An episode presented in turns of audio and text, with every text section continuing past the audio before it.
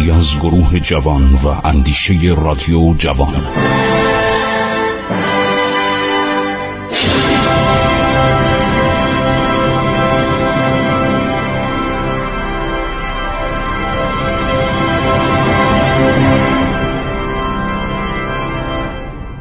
بسم الله الرحمن الرحیم. به نام خداوند بخشاینده مهربان. شنوندگان عزیز جوانان گرامی همه فارسی زبانان که این برنامه رو گوش می‌دید و مورد لطف و محبت شما قرار گرفته. من خسرو معتزد هستم. با درود به شما عزیزان.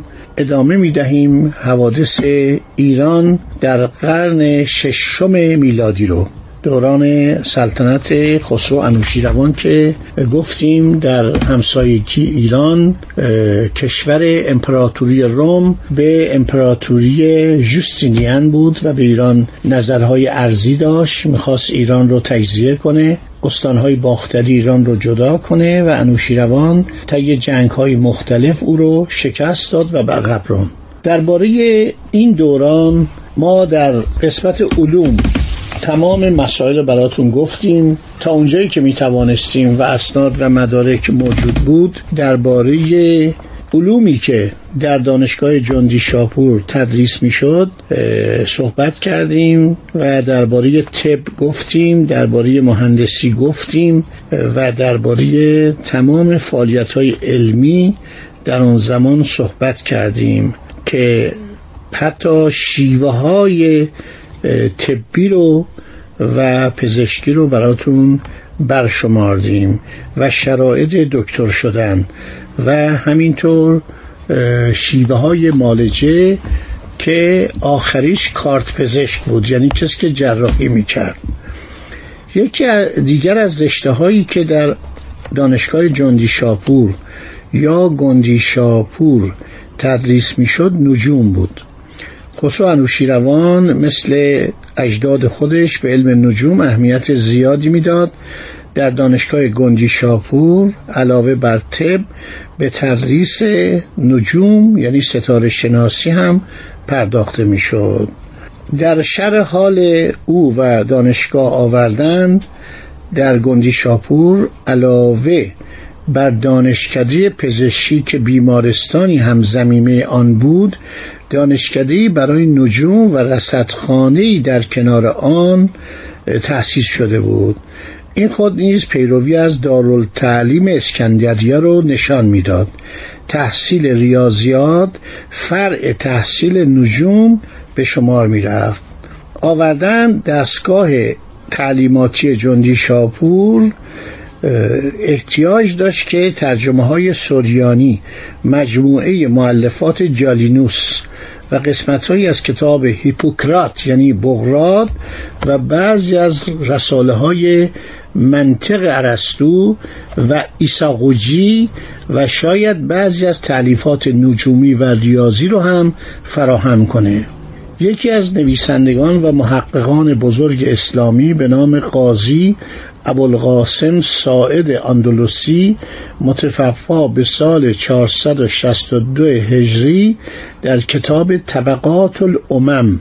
راجع به احتمام و توجه ایرانیان از دیرباز به علم طب و نجوم می نویسد از مختصات ایرانیان توجه کامل به طب و احکام نجوم و علم تأثیرات آنها در عالم سفلا می باشد از برای آنان در حرکات کواکب ارصاد قدیمه بوده و مذاهب مختلفه در فلکیات داشتن. یعنی رشته های مختلف در ستاره شناسی داشتن.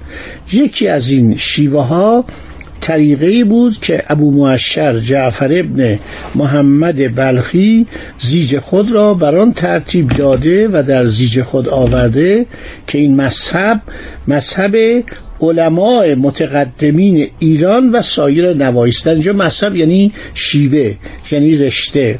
ابو معشر از طریقه ایرانیان در تنظیم ادوار عالم تمجید کرده و می نویسد که اهل حساب از فارس و بابل و هند و چین و اکثر امم و توایفی که معرفت به احکام نجوم دارند متفقند. بر اینکه صحیح ترین ادوار دوری است که ایرانیان منظم ساخته و به نام سنی العالم می‌خوانند و مللی که از علم احکام نجوم هم اطلاعی نداشتن از دیر زمان این دور را سنی العالم میخواندند. اما علمای زمان ما آن را سنی اهل فارس مینامند و ایرانیان را کتب مهمه در احکام نجوم است.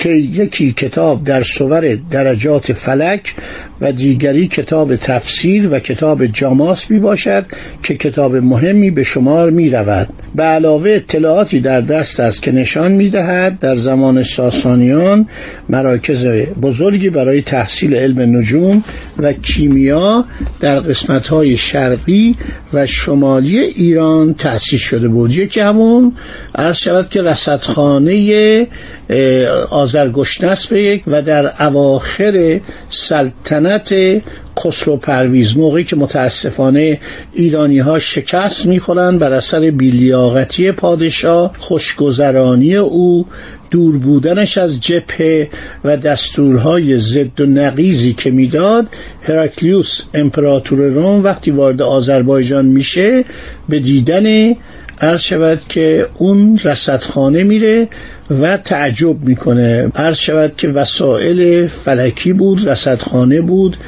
و چیزهایی بود که باعث شگفتی هراکلیوس شد و دستور داد اونجا رو نابود کنن.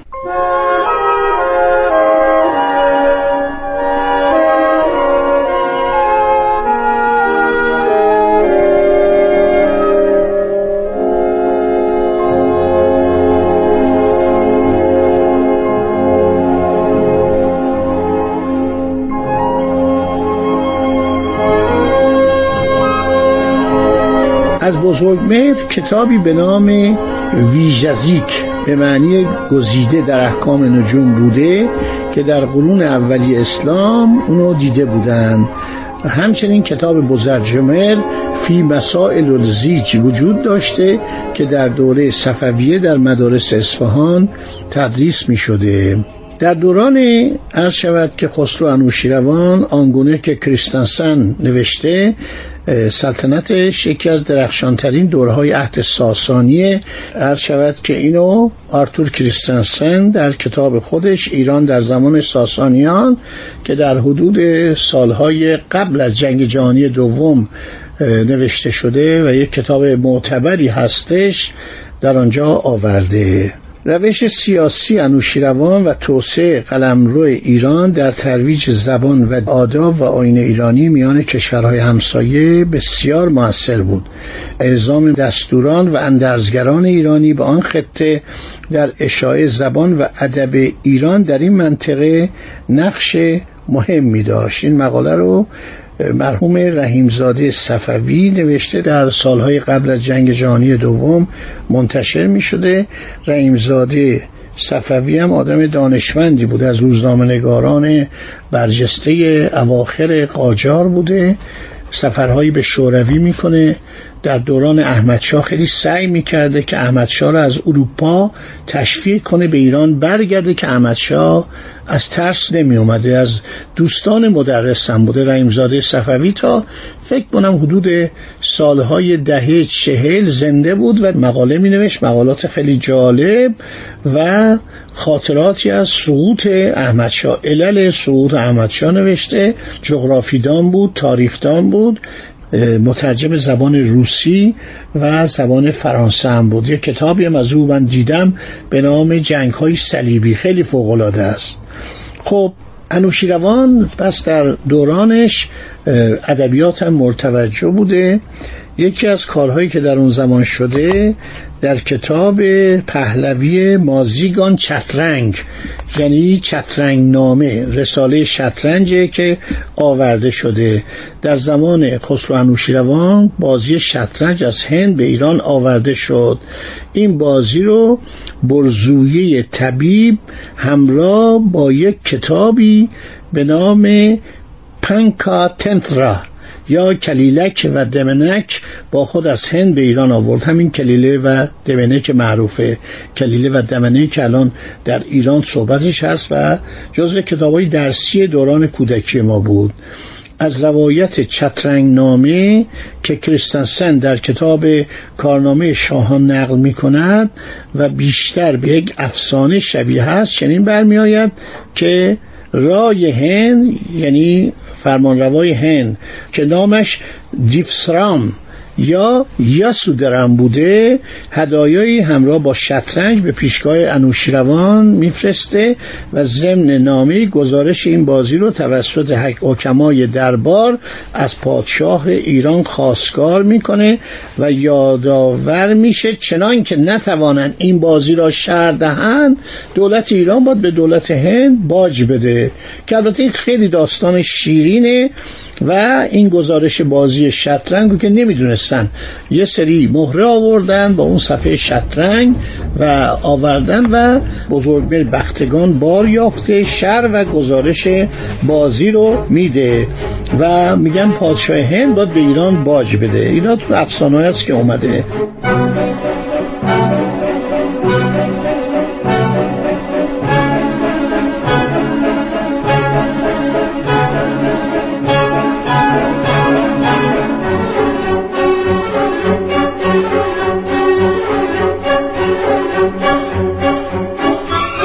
در کتاب های مختلف از این دوره یاد شده. دورانی که ایران در شمال با حیاتله طرف بوده در شمال شرقی در عرض شود که قفخاز مشکلاتی با خزران داشته و بعد دیوارهایی که اینا ساختن دیوار بزرگی که در دربند ساخته بودن. دربند کجا؟ قفقاز. همون جایی که الان داغستانه. همون جایی که اینگوشی ها هستن چچن ها و اینگوشی ها هستن. اینا در اونجا دیوار بزرگی ساخته بودن که خزران حمله نکنن. به ایران و به آذربایجان آتروپاتگان و همینطور به مستملکات روم که در قسمت غربی واقع شده بود. دولت روم به ایران باج می‌داد که آقا شما خرج نگهداری اینها بکنید. در صورت یکی از بزرگانی که درباره این دوره کتاب نوشته مردی است به نام خاج نظام الملک توسی خاج نظام ملک توسی کتابی ازش هست به نام سیر الملوک یا سیاستنامه که به نظر من هیچ دست کمی از کتابهای افلاتون و همینطور کتابهای ارسطو و سایر علما و دانشمندان یونانی نداره. و باور کنید از نظر علم سیاست بسیار برتر از پرنس نوشته ماکیاولیه نیکولو ماکیاولی. برای اینکه نیکولو ماکیاولی در کتابش همش درس درویی و تزویر میده در حالی که خاج نظام ملک راهنمایی ملکداری می‌کنه مملکت داری می‌کنه و چقدر ناسهانه و این شخص مطالب خیلی جالبی نوشته که روش مملکت داری رو یاد میده. در صورت در کتاب های مختلف از این دوره یاد شده. اینا در تاریخ میاد اینا باید نسبیه باید نشست مطالعه کرد. خدا نگهدارشون.